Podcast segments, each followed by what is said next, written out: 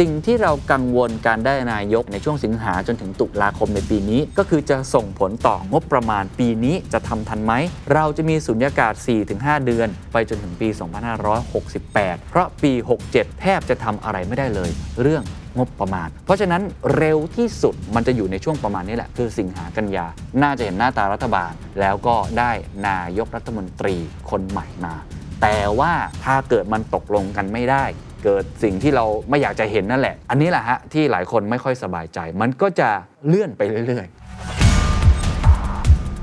เขาจะไปสร้างการเปลี่ยนแปลงขออนุญาตใช้คำภาษาอังกฤษคือ change management เนี่ยได้ยังไง ผมว่านี่วัดขึ้นจริง ๆ ว่าจะทำได้หรือเปล่า จะแก้ความเหลื่อมล้ำที่เกิดขึ้นนี้ได้อย่างไร This is the Standard Podcast. The Secret Sauce. Executive Espresso สวัสดีครับ ผมเคนนักคริน และนี่คือ The Secret Sauce Executive Espresso สรุปความเคลื่อนไหวในโลกเศรษฐกิจธุรกิจ แบบเข้มข้นเหมือนเอสเปรสโซให้ผู้บริหารอย่างคุณไม่พลาดประเด็นสำคัญ เราอยู่ในยุคแห่งความไม่รู้ คนเปลี่ยน ผู้นำต้องเปลี่ยน The Invisible Leader ผู้นำล่องหน คู่มือผู้นำและนักธุรกิจแห่งศตวรรษ 21 โดยผมเคนนักครินทร์วณิกิจไพบูลย์นี่คือหนังสือที่เป็นเหมือนบทสรุปการพัฒนาความเป็นผู้นำจากผู้นำตัวจริงเสียงจริง หลายร้อยชีวิตของประเทศไทย ที่หาอ่านที่ไหนไม่ได้ มีเครื่องมือในการเรียนรู้ด้วยตัวเอง ไม่ว่าจะเป็นเช็คลิสต์ Key Takeaway Framework เหมาะสำหรับทุกคนที่อยากจะพัฒนาตัวเอง พร้อมเปลือยเบื้องหลังการปั้น The Standard ที่เต็มไปด้วยความมุ่งมั่น ความล้มเหลว รอยยิ้ม และคราบน้ำตา ที่ไม่เคยเปิดเผยที่ไหนมาก่อน เป็นเจ้าของหนังสือ The Invisible Leader ผู้นำล่องหนก่อนใครได้แล้ววันนี้ครับ โจทย์ใหญ่ของรัฐบาลใหม่ การเปลี่ยนผ่านอำนาจ เรื่องของการพลิกขั้ว ต้องทำให้เร็วที่สุดแล้วก็สมูทที่สุด วันนี้ชวนคุยกันต่อครับแน่นอนครับ เมื่อการเลือกตั้งเสร็จสิ้นลงผลการเลือกตั้งออกมาว่าพรรคก้าวไกลเป็นคนที่จัดตั้งรัฐบาล แล้วก็คุณทิมพิธาก็ประกาศชัดเจนว่าพร้อมที่จะเป็นนายกรัฐมนตรีคนต่อไป สิ่งที่ต้องติดตามกันต่อ โดยเฉพาะคุณผู้ชม The Secret Sauce นะครับก็คือเรื่องของเศรษฐกิจเรื่องของธุรกิจ ว่าผลกระทบจะเกิดขึ้นเนี่ยมันจะมีอะไรบ้าง วันนี้เลยจะมาไล่เรียงให้ฟัง ซึ่ง ก็ต้องบอกทุกท่านว่าก็คงจะพูดได้แค่ในเชิงระยะสั้นและกลางก่อน เพราะยาวเนี่ยมันคงต้องดูกันยาวๆ เอาแค่ว่าตอนนี้จะจัดตั้งรัฐบาลได้หรือเปล่าเนี่ยหลายคนก็ตั้งข้อสงสัยเนาะก็ตอนนี้แฮชแท็กว่าสวมีไว้ทำไมเนี่ยก็โอ้โหพวกขึ้นกันแบบกระฉูดเลยนะฮะรวมทั้งก็ไปกดดัน ไม่ว่าจะเป็นพักฝ่ายรัฐบาลเดิมนะไม่ว่าจะเป็นพักชาติไทยพัฒนาประชาธิปัตย์ภูมิใจไทย ซึ่งตอนนี้เขาเป็นตัวแปรมากๆนะว่าจะยกมือโหวตนายกให้หรือเปล่า ถ้าเกิดตรงนี้มันติดเดดล็อกเนี่ยโอ้โห ผมคิดว่าการเปลี่ยนผ่านอันนี้จะเป็นปัญหามาก แล้วก็ประเทศไทยรอไม่ได้นะฮะ ในเรื่องของเศรษฐกิจตอนนี้ก็บอบช้ำกันมามากพอสมควร การเปลี่ยนผ่านนี้ต้องสมูทให้ได้มากที่สุด เท่าที่จะเป็นไปได้ วันนี้เลยอยากจะมาเล่าให้ฟังนิดหนึ่งครับว่า มันมีสถานการณ์อะไรเกิดขึ้นบ้าง และถ้าเกิดว่าการเปลี่ยนผ่านรัฐบาลตรงนี้มันติดหล่มจริง ๆ มันจะเป็นยังไงรวมทั้งถ้าเปลี่ยนผ่านไปได้ มองไปยาวๆอีกนิดหนึ่ง มันจะเกิดอะไรขึ้นกับเศรษฐกิจไทย ผลกระทบต่อธุรกิจบางประเภทจะเป็นอย่างไรนะครับ ก่อนอื่นนะครับ ขอบคุณสำหรับ7 0 0 0 0 0กว่าซับนะครับใน YouTube เป็นกำลังใจให้กับทีมงานมาก ๆ เลยนะครับ แต่ถ้าทุกท่านชื่นชอบแล้วก็อยากเป็นกำลังใจให้กับพวกเราต่อนะครับ ก็ฝากกดไลค์กดแชร์คอมเมนต์หรือว่ากดกระดิ่ง notification เอาไว้ หรือว่ากดซับหรือว่าจะบอกต่อยังไงก็ได้ครับ จะสมัคร Membership ก็ได้ครับ หรือว่าจะโดเน a t มาให้ก็ยินดีเช่นเดียวกันนะครับ ช่วยกันทำให้ The Secret Sauce ไปถึงล้านซับให้ได้ในเร็ววันนะครับ ขอบคุณครับ อันดับแรกสิ่งที่จะบอกได้มากที่สุดเลยครับว่า คนคิดเห็นยังไงกับช่วงเวลาแบบนี้ ก็คือสิ่งที่เซนซิทีฟที่สุดอ่อนไหวที่สุดต่อสถานการณ์นั่นก็คือตลาดหุ้นนั่นเองครับ นักลงทุนเนี่ยเขาจะมองไปในอนาคต เมื่อเห็นสถานการณ์แบบนี้เขาก็จะคาดการณ์ไปครับว่าจะเกิดอะไรขึ้นจะมี Impact อะไรหรือว่ามีนัยยะมี Implication อย่างไร ซึ่งตลาดหุ้นไทยเนี่ยนะฮะก็สะท้อนออกมาค่อนข้างชัดเจน ผมเล่าอย่างนี้แล้วกันว่าหลักๆ ก็คือหุ้นตกก่อนในวันแรกนะแล้วก็วันที่ 2 ด้วยก็ยังราคายังอยู่ในระดับเดิมอยู่คือยังไม่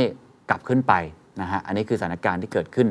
จริง ๆ มันสะท้อน 2 มุมนะฮะมุมแรกเนี่ยถ้าเกี่ยวข้องกับเรื่องการเมืองนะฮะก็คือความไม่ชัดเจนของการจัดตั้งรัฐบาลนั่นเอง แล้วก็ถ้าเป็นอาจจะมุมที่2น่ะที่เกี่ยวข้องกับการเมืองต่อก็คือยังมีคนกังวลอยู่พอสมควร ว่าการเปลี่ยนขั้วในครั้งนี้เนี่ย มันจะเกิดขึ้นแล้วมีผลกระทบต่อทุนต่างๆ อย่างไร หรือว่านโยบายของก้าวไกลเนี่ยเขามีแนวทางที่แตกต่างกันจากนโยบายในรัฐบาล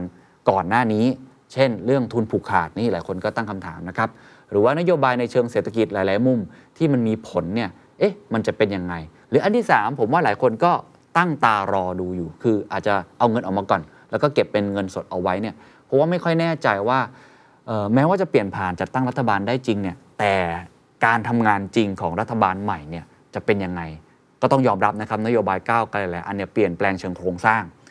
ไปปฏิรูปกองทัพ ปฏิรูปเรื่องโครงสร้างทุน ปฏิรูปอะไรอีกหลาย ๆ อย่างเนี่ยให้เลือกตั้งผู้ว่าแบบนี้เป็นต้น แม้ว่าจะไม่เกี่ยวข้องกับเศรษฐกิจโดยตรง แต่ว่ามันจะเกิดที่เรียกว่าสิ่งที่ทำให้เกิดอุปสรรคมากน้อยแค่ไหนในการทำงานของรัฐบาลนี้ก็น่าสนใจ เพราะฉะนั้นไปดูกันคร่าวๆ ก่อนละกันนะครับ ตั้งแต่วันเลือกตั้งจบลงนะ วันที่ 15 พฤษภาคมเปิดมาก็ติดลบไปเลยประมาณ 20 จุดนะฮะก็ 1.28%อ่าวันที่ผมอัดวันนี้คือวันที่ 16 พฤษภาคมคือวันที่ 2 ออกมา ก็ยังติดลบจากวันแรกอยู่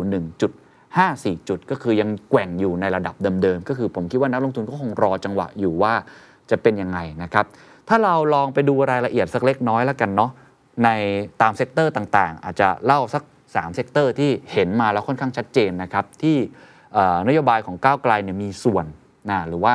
แนวทางการทำงานของก้าวไกลเนี่ยมีส่วนต่อกลุ่มทุนเหล่านี้ที่อยู่ในตลาดหลักทรัพย์ ซึ่งก็ต้องยอมรับว่าเป็นทุนขนาดใหญ่เนาะเป็นหุ้นแบบบลูชิพนะนะฮะอันแรกคือโรงไฟฟ้า โรงไฟฟ้านี่มันจะเกี่ยวข้องกับนโยบายลดค่าไฟอ่า70สตางค์ต่อหน่วยของก้าวไกลโดยตรงเลยนะฮะรวมทั้งเรื่องของการประมูลอะไรต่างๆ ก็อาจจะมีผลอยู่ด้วย ก็จะเห็นว่าหุ้นตัวที่ลบเยอะที่สุดนะฮะ ก็คือกราฟนะฮะก็คือลบ9%แล้วก็พอวันที่ 2 ต่อมาก็ยังลบต่อเนื่องก็คือลบ 0.52%อันนี้ก็ต้องว่ากันตรงๆว่าก็เป็นทุนใหญ่เนาะแล้วก็ทางก้าวไกลเนี่ยก็เคยเหมือนกับพูดถึงทุนในกลุ่มเหล่านี้พอสมควรด้วยอ่าก็จะนักลงทุนก็มองว่าเอ๊ะหลังจากนี้เนี่ยการประมูลหรือว่าผลประโยชน์ที่จะได้รับในอนาคตเนี่ยมันจะมาตามเป้าแบบที่เคยทำได้หรือเปล่า อีก 2 ตัวที่เห็นชัดค่อนข้างมากก็ลบเยอะเหมือนกันครับ ก็คือ GPSC กับ b g r i m สองตัวนี้ก็ลบไป 7%กับ 8.5%แม้ว่าวันที่ 2 ก็จะดิดขึ้นมานะครับหุ้นกลุ่มที่ 2 ก็คือกลุ่มโทรคมนาคม อันนี้ก็ชัดเจนก็คือที่มีการควบรวมกันไปอย่าง True แล้วก็ d t แทนะฮะซึ่งก็เป็นกลุ่มทุนใหญ่เนาะแล้วก็เราก็จะเห็นว่าสสของก้าวไกลเนี่ยก็จะวิพากษ์วิจารณ์ในช่วงที่มีการควบรวมกิจการพอสมควร ลบไปค่อนข้างเยอะนะครับลบไป 7.84%แอดวานก็ลบเช่นเดียวกันแม้ว่า หลังจากนั้นมาก็จะดีดตัวกลับมานะครับ ส่วนหุ้นกลุ่มค้าปลีกครับก็ CPO กับ Macro ก็เป็นหุ้นที่เป็นหุ้นใหญ่เนาะก็ลบเช่นกันแต่ลบประมาณ 2.63%นะฮะอันนี้ผมอาจจะไม่ได้พูดถึงหุ้นแสนสิริซึ่งเป็นอของคุณเศรษฐานะอันนี้ก็น่าสนใจเหมือนกันว่าจะมีทิศทางต่อไปอย่างไร หรือว่าหุ้นของกลุ่มคุณอนุทินชาญวีรกุลก็เช่นเดียวกัน ก็ลบไปค่อนข้างเยอะ จริง ๆ หุ้นกลุ่มรับเหมาก่อสร้างเนี่ยก็มีทิศทางที่ ลบค่อนข้างมากเช่นเดียวกัน เพราะความไม่ชัดเจนของอการประมูลกับรัฐนะฮะคือต้องยอมรับว่าหุ้นกลุ่มไหนที่มันเป็นการต้องอจัดซื้อจัดจ้างกับรัฐบาล มีการประมูล กิจการอะไรต่างๆ แบบนี้เนี่ยก็จะทำให้เขาไม่ค่อยแน่ใจว่าการเปลี่ยนขั้วอำนาจเนี้ยทางโดยเฉพาะก้าวไกลต้องการให้มันโปร่งใสมากๆเนี่ยมันจะมีเขาเรียกว่าการซื้อขายกันแบบเดิมหรือเปล่านะฮะอันนี้ก็เป็นสิ่งที่มองได้ค่อนข้าง ชัดเจนเลยทีเดียวนะครับในขณะที่อีกอย่างหนึ่งอย่างที่ผมบอกไปแล้วก็คือกระทบกันในมุมมองของการเปลี่ยนผ่านเชิงอำนาจ แล้วการตั้งรัฐบาลที่นักลงทุนค่อนข้างเป็นกังวลนะครับ อย่างเช่น ดรก้องเกียรติโอภาสวงการประธานกรรมการบริหารของบริษัทเอเชียพลัสกรุ๊ปโฮลดิ้งจำกัดมหาชนนะ ได้ให้ความเห็นว่า หากการจัดตั้งรัฐบาลเกิดขึ้นอย่างล่าช้า เกมการเมืองเข้าไปกระทบกระเทือนเยอะความไม่ชัดเจนตรงนี้ครับจะทำให้กระทบถึงความมั่นใจของนักลงทุนเสียหายได้เยอะ แล้วก็ยังไม่รู้ว่าจะเกิดปัญหาอื่นๆอีกหรือไม่อ่าเช่น หุ้นสื่อของคุณทิมพิธาการยุบพรรคอะไรแบบนี้เป็นต้น แต่การเมืองก็ไม่ใช่ประเด็นเดียวนะเขาบอกว่าอย่างไรก็ตามอีกสิ่งหนึ่งที่นักลงทุนจับตามองก็คือตัวเลขกำไรของบริษัทจดทะเบียนในไตรมาสที่ 2 ด้วย ซึ่งก็ต้องยอมรับว่าเหตุผลที่วันแรก นะฮะหลังเลือกตั้งเปิดมาเนี่ยมันเป็นเรื่องของผลประกอบการของบริษัทจดทะเบียนไตรมาสหนึ่งในปี 2566 ด้วย ที่ประมาณ 80 กว่าเปอร์เซ็นต์เนี่ยต่ำกว่าเป้าหมาย แล้วก็ต่ำกว่าที่นักวิเคราะห์วิเคราะห์เอาไว้คือไม่มาตามเป้า เพราะฉะนั้นมันก็เป็นส่วนหนึ่งด้วยนะฮะที่ทำให้นักลงทุนเนี่ยมองว่าเมื่อรายได้ไม่มาตามเป้าก็ต้องเทขายแบบนี้เป็นต้นนะฮะแต่ว่ายังมีอีกนักวิเคราะห์ท่านหนึ่งครับที่ก็พูดใน ทิศทางคล้ายๆกันนะครับ คุณไพบูลย์ณลินทรางกูลครับ ประธานเจ้าหน้าที่บริหารของบล.ทิสโก้ ได้ให้สัมภาษณ์กับ THE STANDARD WEALTH ไว้นะครับว่า การที่ก้าวไกลเนี่ยได้มาเป็นอันดับหนึ่งเนี่ยค่อนข้างจะผิดคาดกับที่นักลงทุนคาดการณ์เอาไว้ ก็เลยทำให้มีความกังวลถึงการจัดตั้งรัฐบาล รวมทั้งการโหวตนายกรัฐมนตรี ว่าจะดำเนินไปอย่างเรียบร้อยหรือไม่นะครับ เพราะว่าคุณไพบูลย์ได้บอกไว้ว่า ผลลัพธ์ที่นั่งที่ได้วิเคราะห์คาดการณ์กันไว้เนี่ยก็คือตอนแรกเขาคาดกันว่าเพื่อไทยเนี่ยจะมาเป็นมาวินนะมาอันดับหนึ่งแล้วก็อาจจะไปจับกับบางพักที่เป็นขั้วรัฐบาลเดิม เพราะซึ่งก็ต้องยอมรับว่าการเปลี่ยนผ่านของอำนาจเนี่ยมันจะราบรื่นกว่า ก็คือมันเป็นการเมืองแบบที่เราพอที่จะคุ้นเคย แต่พอเป็นก้าวไกลเนี่ยมันก็เกิดข้อสงสัย ผมใช้คำนี้แล้วกันว่าไม่แน่ใจว่าเมื่อมันเปลี่ยนแบบ ใช้คำว่ามันมัน disrupt อะมันพลิกขั้วเลยอะอ่าเขาก็ไม่แน่ใจว่า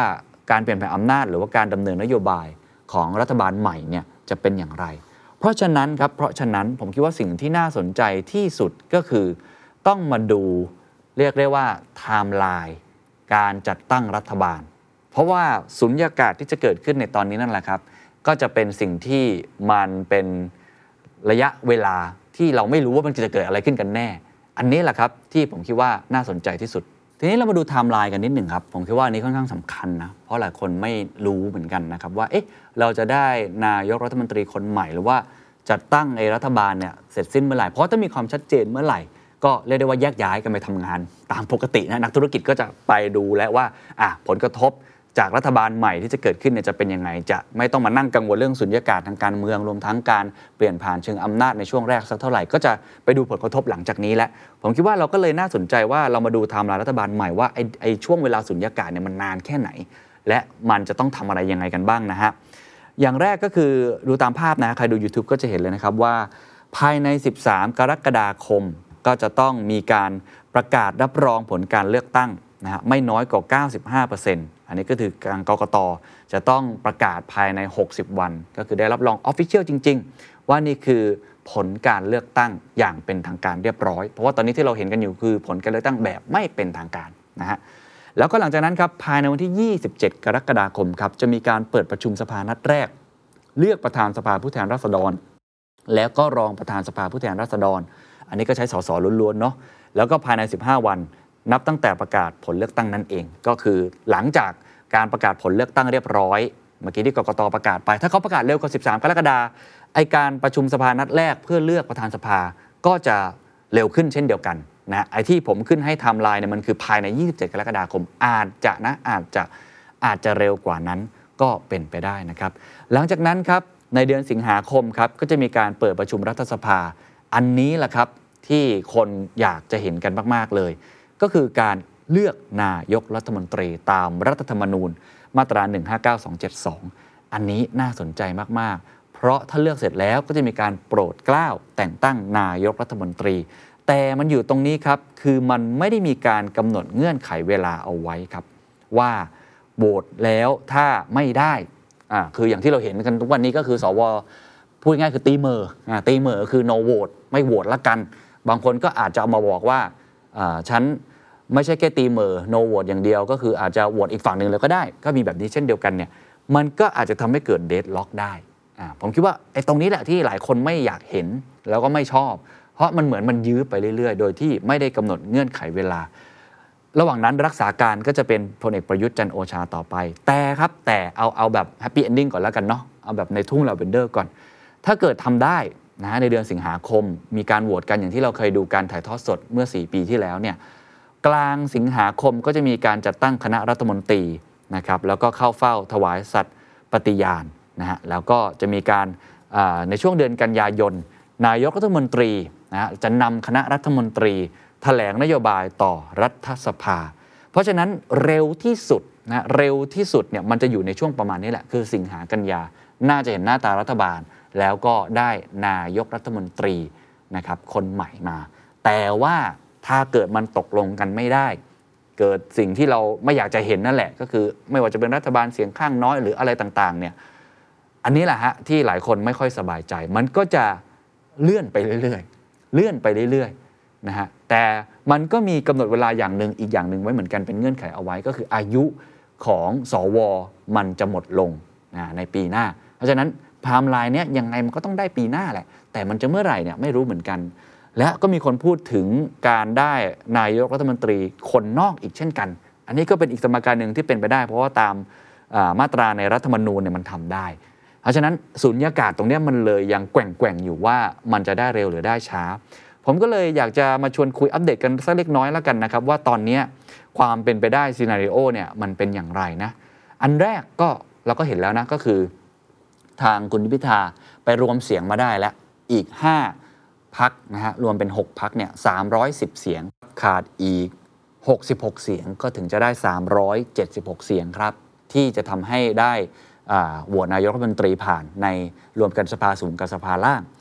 ตอนนี้ตัวแปรสำคัญที่สุด 1 คือสอวและ 2 ก็คือพักภูมิใจไทยเพราะพักภูมิใจไทยเนี่ยรวมเสียงได้ค่อนข้างเยอะ ตอนนี้ประมาณ 70 เสียงเนี่ยแค่เขายกมือให้ก็จบเลย ก็เลยมีการ คอมเมนต์กันมากมายว่า 1. สว จะโหวตตามมติประชาชนหรือไม่ ก็อย่างที่ผมบอกฮะเต็มแฮชแท็กเลยครับ อันนี้ผมคงไม่พูดต่อนะ เพราะว่าคนขยายความกันเยอะมาก มีคนทำมีมอะไรต่างๆ มามากมาย ผมคงย้ำจุดยืนในฐานะสื่อมวลชนอีกครั้งหนึ่งว่า ต้องฟังเสียงของประชาชนเพื่อเคารพกติกาทางหลักการของประชาธิปไตย สวคือหุ้นส่วนของประชาธิปไตยนะครับต้องเคารพเสียงประชาชนจริง ๆ จะเอาหลักการอะไรมาอ้าง ผมไม่รู้เหมือนกัน แต่ในเชิงของหลักการสากลของประชาธิปไตย คุณต้องเคารพเสียงของประชาชนนะฮะอะอันนี้คืออันแรก ซึ่งเราก็ไม่รู้เหมือนกัน มีคนคำนวณกันมา ลองคาดการณ์กันมาอาจจะมีประมาณ 10-20 สว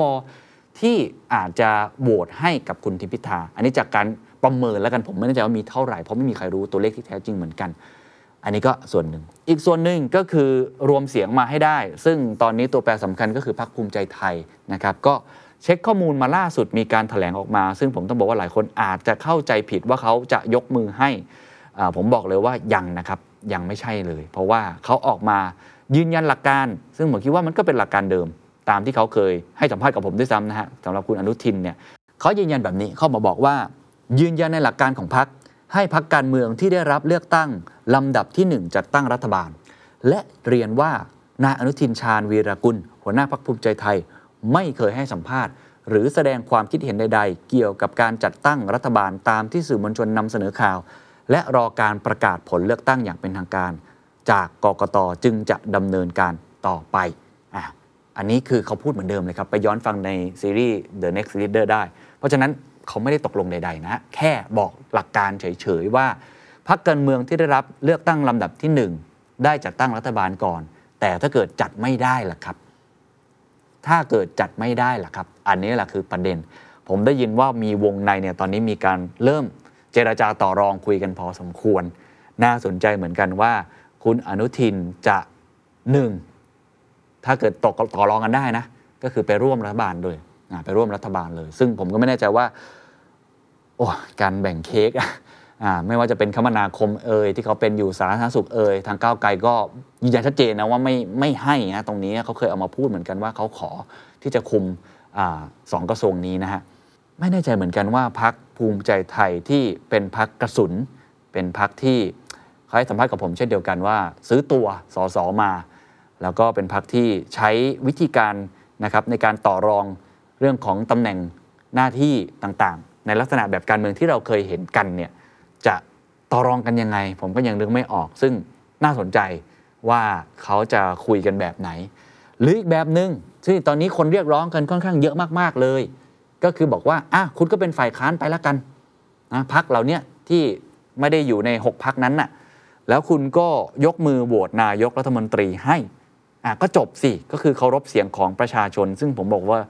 เรื่องนี้ยากครับผมบอกได้เลยว่ายากมาก อย่างคุณธนกรวังบุญคงชนะนะครับซึ่งเป็นรัฐมนตรีประจำสำนักนายกรัฐมนตรีเนี่ยก็ออกมาพูดเหมือนกันนะ ว่าอะอันดับแรกคือพลเอกประยุทธ์น่าจะวางมือ ซึ่งถ้าเขาพูด 2 วันติดเนี่ยผมว่าก็เดี๋ยวน่าจะได้เห็นข่าวนี้กันนะครับถ้าเป็นจากคุณธนกรเนี่ยค่อนข้างจะเป็นแหล่งข่าวที่เชื่อถือได้นะ เพราะว่าคุณธนกรพูดอะไรก็คือ นั่นคือสิ่งที่พลเอกประยุทธ์เนี่ยคงพูดแบบนั้นเช่นเดียวกัน ก็น่าจะได้เห็นเหมือนกัน แต่ว่าเขาก็ออกมาพูดเหมือนกันนะฮะว่าเอ๊ะ ก็คงจะไม่ยกมือโหวตให้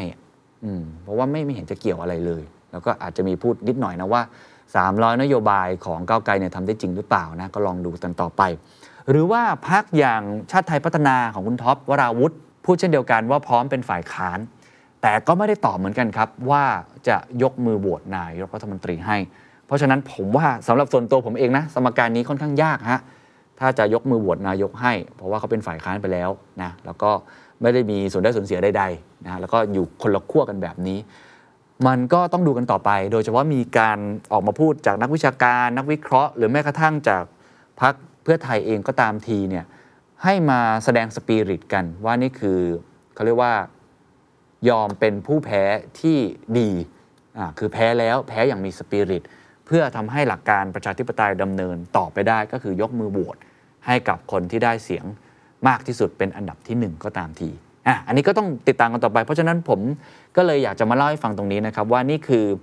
อุปสรรคแรกหรือความท้าทายแรกที่เราต้องติดตามกันแบบ ผมว่าทุกคนติดตามกันแบบวันต่อวันวินาทีต่อวินาทีและเหตุการณ์ก็เปลี่ยนเร็วค่อนข้างมากด้วย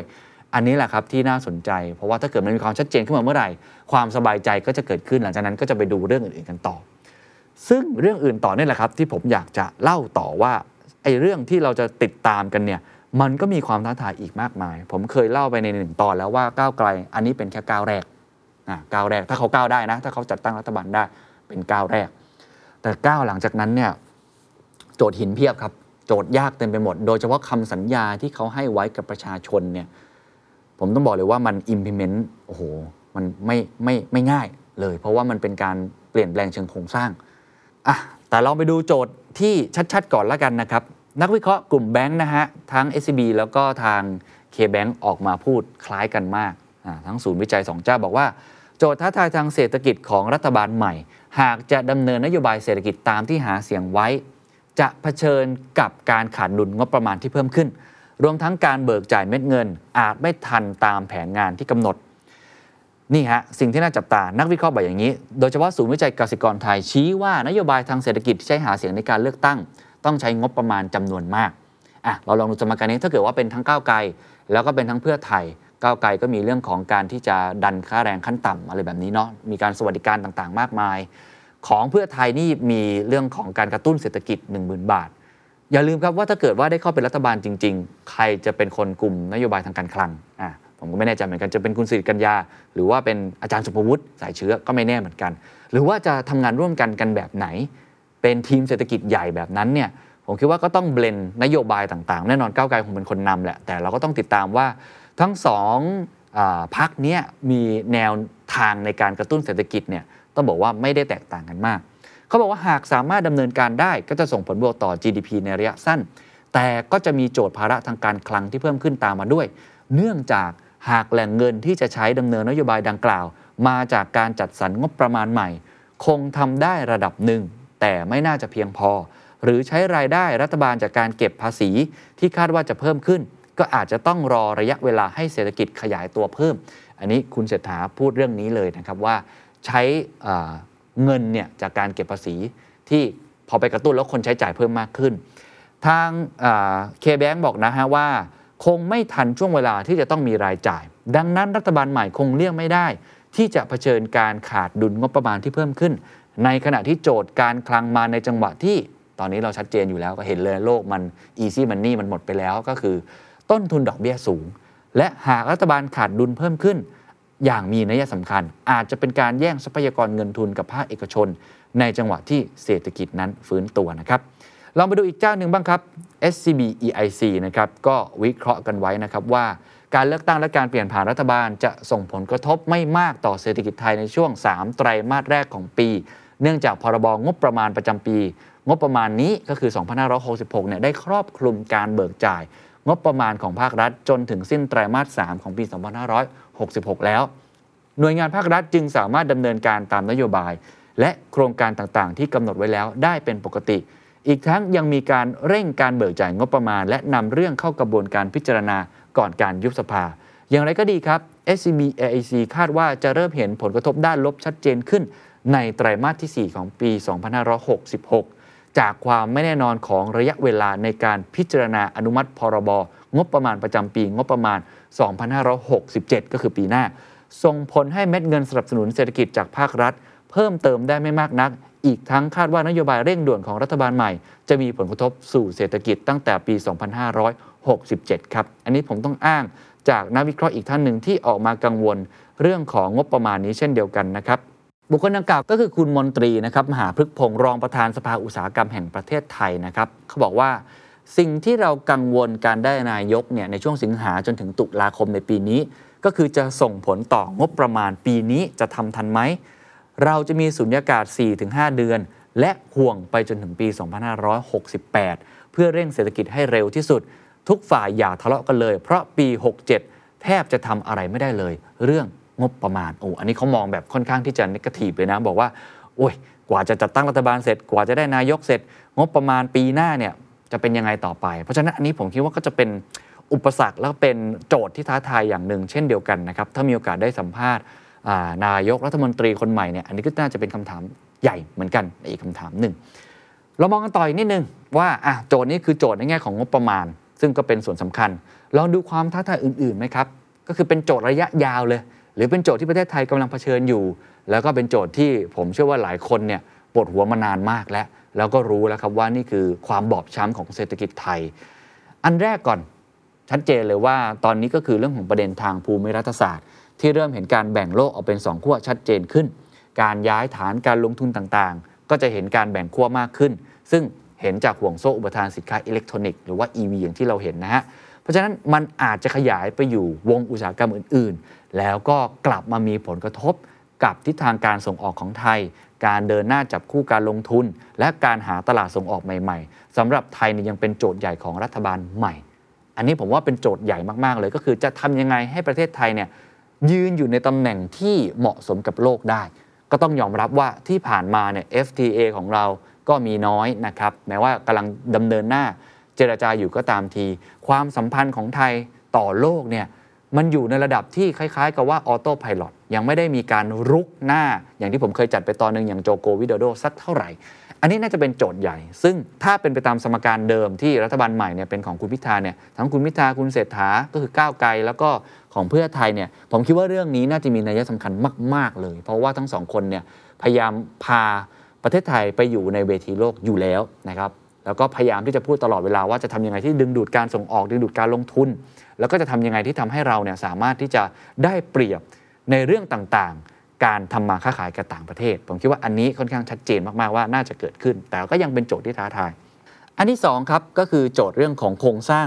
ประชากรที่เปลี่ยนแปลงไป อันนี้ผมคงพูดสั้นๆ ก็คือโจทย์ของสังคมผู้สูงอายุอ่าซึ่งอันนี้กระทบแน่นอนเรื่องของรายจ่ายนะบำเหน็จบำนาญเบี้ยผู้สูงอายุอะไรต่างๆ แบบนี้ แล้วก็ประเด็นที่เกี่ยวโยงด้วยก็คือตลาดแรงงาน ก็คือมิติความเพียงพอของแรงงานเนื่องจากเด็กเกิดน้อยลงนะฮะแล้วก็ความสอดคล้องของแรงงานเองก็ตามที ใครหลายคนก็คงทราบดีว่าวัยแรงงานในตอนนี้เนี่ยเป็นเหมือนแซนด์วิชนะ ถ้าใครมีลูกนี่ก็คือต้องดูแลลูกด้วย แล้วก็ต้องแบกรับภาระ ถ้ายังลูกคนเดียวอีก ก็คือต้องดูแลพ่อแม่ ทั้งสองคนเนี่ยโดยตัวคนเดียวเลย อันนี้เนี่ยก็จะเป็นโจทย์ที่ท้าทายมาก ๆ ต้องใช้เทคโนโลยีเข้ามา หรือว่าจะบริหารเรื่องของการจัดการแรงงานต่างด้าว อย่างไรดี เพราะว่าแรงงานเราไม่พอจริง ๆ รวมทั้งเรื่องทักษะแรงงานก็ต้อง reskill upskill โจทย์นี้ก็ท้าทายนะครับ อีกโจทย์หนึ่งที่เกี่ยวข้องกับโครงสร้างประชากรก็คือหนี้ฮะโอ้อันนี้เป็นปัญหาใหญ่โดยเฉพาะหนี้ครัวเรือนนะของหนี้สาธารณะผมคิดว่ายังมีเพดานที่จะไปต่อได้ในระดับหนึ่งอยู่ แต่ว่าหนี้ครัวเรือนเนี่ยค่อนข้างเป็นสิ่งที่หลายคนกังวลมาก ๆ ว่ามันจะระเบิดออก แล้วก็โจทย์นี้เป็นโจทย์วาระแห่งชาติอยู่แล้ว แม้จะเป็นรัฐบาลของคุณ ประยุทธ์จันโอชาก็พูดเรื่องนี้เช่นเดียวกัน แต่จะมาแก้ไขอย่างไร เพราะว่ามันต้องอาศัยความร่วมมือหลายหน่วยงานจริง ๆ ทั้งแบงก์ชาติเองภาครัฐเอกชน จะทำยังไงแล้วก็มันเป็นโจทย์แบบยาวมากเลยครับ คือ 4 ปีเนี่ยแก้ไม่หมดหรอกครับ เรื่องหนี้ต่างๆเนี่ยจะทำยังไงที่จะทำให้เป็นการถอดสลักระเบิดตรงนี้ให้ได้ก่อนที่มันจะระเบิดไปมากกว่านี้ อีกโจทย์หนึ่งก็เป็นโจทย์ที่หลายคนก็มองว่ามันเป็นโจทย์ใหม่ แต่เป็นโจทย์ที่ใหญ่ แล้วก็เป็นโจทย์ที่มาแน่ ๆ ถ้าไม่ปรับตัวต่อเทรนด์นี้ตายแน่ ๆ ก็คือเรื่องของ sustainability โดยเฉพาะมาตรการด้านสิ่งแวดล้อมที่เกี่ยวข้องกับจากต่างประเทศ มีทั้ง non tariff barriers ก็คือการกีดกันทางการค้าที่ไม่ใช่ภาษี อันนี้มีอยู่แล้วนะฮะรวมทั้งการกีดกันที่เป็นเรื่องของภาษีอันนี้ก็มีเช่นเดียวกันนะ ไม่ว่าจะเป็น c b a m เอง หรือว่าเรื่องของข้อตกลงต่างๆ ที่ต่อเนื่องจาก Paris Agreement ทาง EU เนี่ยค่อนข้างที่จะสร้างมาตรฐานค่อนข้างสูงพอสมควร ยังไม่นับว่าธุรกิจต่างๆ ต้องทำ report โอ้โหจำนวนมากเลยเนี่ยในตลาดหลักทรัพย์ ผมว่าหลายคนไม่ค่อยเป็นห่วงเท่าไหร่แม้ว่ายังต้องทำเพิ่มนะฮะแต่ว่า SME ที่เป็น 99%ของทั้งประเทศเนี่ยจะทำอยังไง เอาแค่การปรับตัวต่อสิ่งแวดล้อมก็ยากแล้ว ยังไม่นับเรื่องของ SME ที่ต้อง reskill upskill ตัวเอง เรื่องของ digital transformation จะทำยังไงดีที่จะยกระดับ SME ขึ้นมาเพราะเขาเป็นสัดส่วนที่ค่อนข้างมีความสำคัญต่อเศรษฐกิจมาก ๆ นะครับ อีกโจทย์หนึ่งแล้วกันอาจจะไปสั้น ๆ เพราะจริงๆ ถ้าพูดโจทย์นี่พูดได้ทั้งวันครับยาวมากนะฮะ เอาแค่เศรษฐกิจนะ ยังไม่พูดเรื่องสังคมมนุษยชน หรือว่าเรื่องของการจัดการในเชิงรัฐศาสตร์ต่าง ๆ เองก็ตามทีนะฮะ โจทย์นี้ก็คือเรื่องของอธุรกิจไทยเนี่ยก็ไม่ได้มี new S curve ก็คือกินบุญเก่ามาตลอดนะจะทำอย่างไรที่จะทำให้เรามีบุญใหม่ ๆ เกิดขึ้น ยกตัวอย่างเช่นเรื่องการท่องเที่ยว เราใช้เรื่องการท่องเที่ยวเป็นตัวขับเคลื่อนมามากแล้ว แต่หลังจากนี้ถ้าจะ move on ต่ออจะไปต่อเนี่ยจะต้องทำอย่างไร ซึ่งก็มีนโยบายที่แต่ละพักเนี่ยพยายามเสนอออกมา เรื่องของ wellness นะ well being ที่เราก็โดดเด่นเรื่องของอาหาร เราจะหา new S curve ได้อย่างไร EEC ที่ทำอยู่ว่ากันตามตรง ดึงดูดการลงทุนได้เพียงพอจริงหรือไม่ จะทำยังไงที่กระตุ้นเพิ่มเติมนะก็คือต้องเรียกว่ายกระดับนะในแง่ของธุรกิจใหม่ ๆ หรือว่าบุญใหม่ ๆ ที่จะเกิดขึ้น ส่วนสุดท้ายก็คือโจทย์เรื่องของความเหลื่อมล้ำไม่พูดไม่ได้เลยโอ้นี่ถ้าจะเป็นปัญหาใหญ่มากๆเลย จะแก้ความเหลื่อมล้ำที่เกิดขึ้นนี้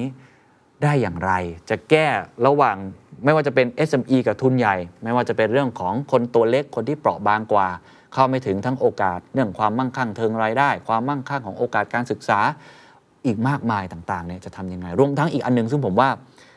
ถ้าใครทำได้นะ เรื่องนี้ปลดล็อกเลยฮะ ก็คือเรื่องของกฎหมาย regulatory guillotine ต่างๆ ก็คือปฏิรูปราชการครับ อันนี้คือโจทย์ใหญ่จริง ๆ ถ้าทำได้นะผมคิดว่านี่คือจะเป็นสิ่งที่น่าสนใจมากๆนะครับ สุดท้ายแล้วกันลองไปดูนโยบายกันอีกสักครั้งหนึ่ง ผมไปดูนโยบายร้อยวันแรกของก้าวไกลก่อน เอาเอาเปอร์เซ็นต์ที่เขามีโอกาสเป็น รัฐบาลมากที่สุดนะเนาะลองไปดูว่าร้อยวันแรกเขาสัญญาจะทำอะไรบ้าง อันแรกที่เขาจะสัญญาทันทีก็คือเรื่องของขึ้นค่าแรงทุกปี แล้วก็จะเริ่มทันทีเนี่ย 450 บาทนะครับ อันที่ 2 ก็คือเงินผู้สูงวัยเดือนละ 3,000 บาท อันที่ 3 น้ำประปาจะดื่มได้ทุกที่ 4 ค่าไฟแฟร์ถูกและเป็นธรรมสำหรับประชาชน 5กำหนดเพดานปล่อยก๊าซเดือนกระจกรายอุตสาหกรรม 6 ตรวจสุขภาพประจำปี ฟรีทั้งค่าตรวจและค่าเดินทาง 7 รถเมล์ไฟฟ้าทุกจังหวัด เติมเงินให้ท้องถิ่น เพิ่มขนส่งสาธารณะ อันนี้คือนโยบายเอาเฉพาะเศรษฐกิจนะ 100 วันแรก ถ้าเราเป็นประชาชน ผมเป็นสื่อต้องตรวจสอบอย่างชัดเจนนะครับ ว่า1 0 0วันแรกทำได้จริงหรือไม่ แล้วก็ต้องมาให้คะแนนกัน แต่จริงๆของก้าวไกลเนี่ยยังมีอีกหลายนโยบายที่ผมเชื่อว่ามีความท้าทายมากอย่างมากเลยนะ ไม่ว่าจะเป็นเรื่องของจะให้มีการเลือกตั้งผู้ว่าทุกจังหวัด นโยบายหนึ่งของก้าวไกลก็คือการจะปฏิรูปการเกณฑ์ทหารนะครับก็คือให้ทำแบบสมัครใจ ก็คือเอาทหารเข้ากรม แล้วก็เป็นทหารมืออาชีพ เรื่องของหยุดสวยรีดไถเลิกตั๋วเส้นสาย คือนโยบายต่างๆ ที่มันเป็นนโยบายที่ต้องใช้กระบวนการ แล้วก็ใช้ stakeholder หรือว่าใช้ระยะเวลาในการทำคืนที่ดิน 10 ล้านไร่นะครับเปลี่ยนสปก.นายทุนเป็นโฉนดให้เกษตรกรนี่ก็ต้องร่วมงานหลายกระทรวง อันนี้แหละที่ผมคิดว่าเป็นความท้าทายมาก แล้วก็ถ้าอย่างที่ผมบอกไปถ้าสังเกตดูเนี่ยหลาย ๆ นโยบายของก้าวไกลเนี่ยเป็นการเปลี่ยนแปลงเชิงโครงสร้าง เอาแค่ราชการเนี่ยหรือกองทัพเองเนี่ยโอ้โห จะปฏิรูปอย่างไรทำให้คุณทีมถึงพูดนะฮะว่าเขาอาจจะควบเป็นรัฐมนตรีว่าการกระทรวงกลาโหมด้วย ถ้ามันจำเป็นที่จะทำให้เขามีอำนาจในการปฏิรูปอย่างแท้จริง ผมคิดว่าโจทย์ใหญ่อยู่ตรงนี้จริง ๆ ว่าจะขับเคลื่อนนโยบายที่เขาสัญญาไว้กับประชาชนเนี่ย ได้อย่างไร เมื่อมันยังมี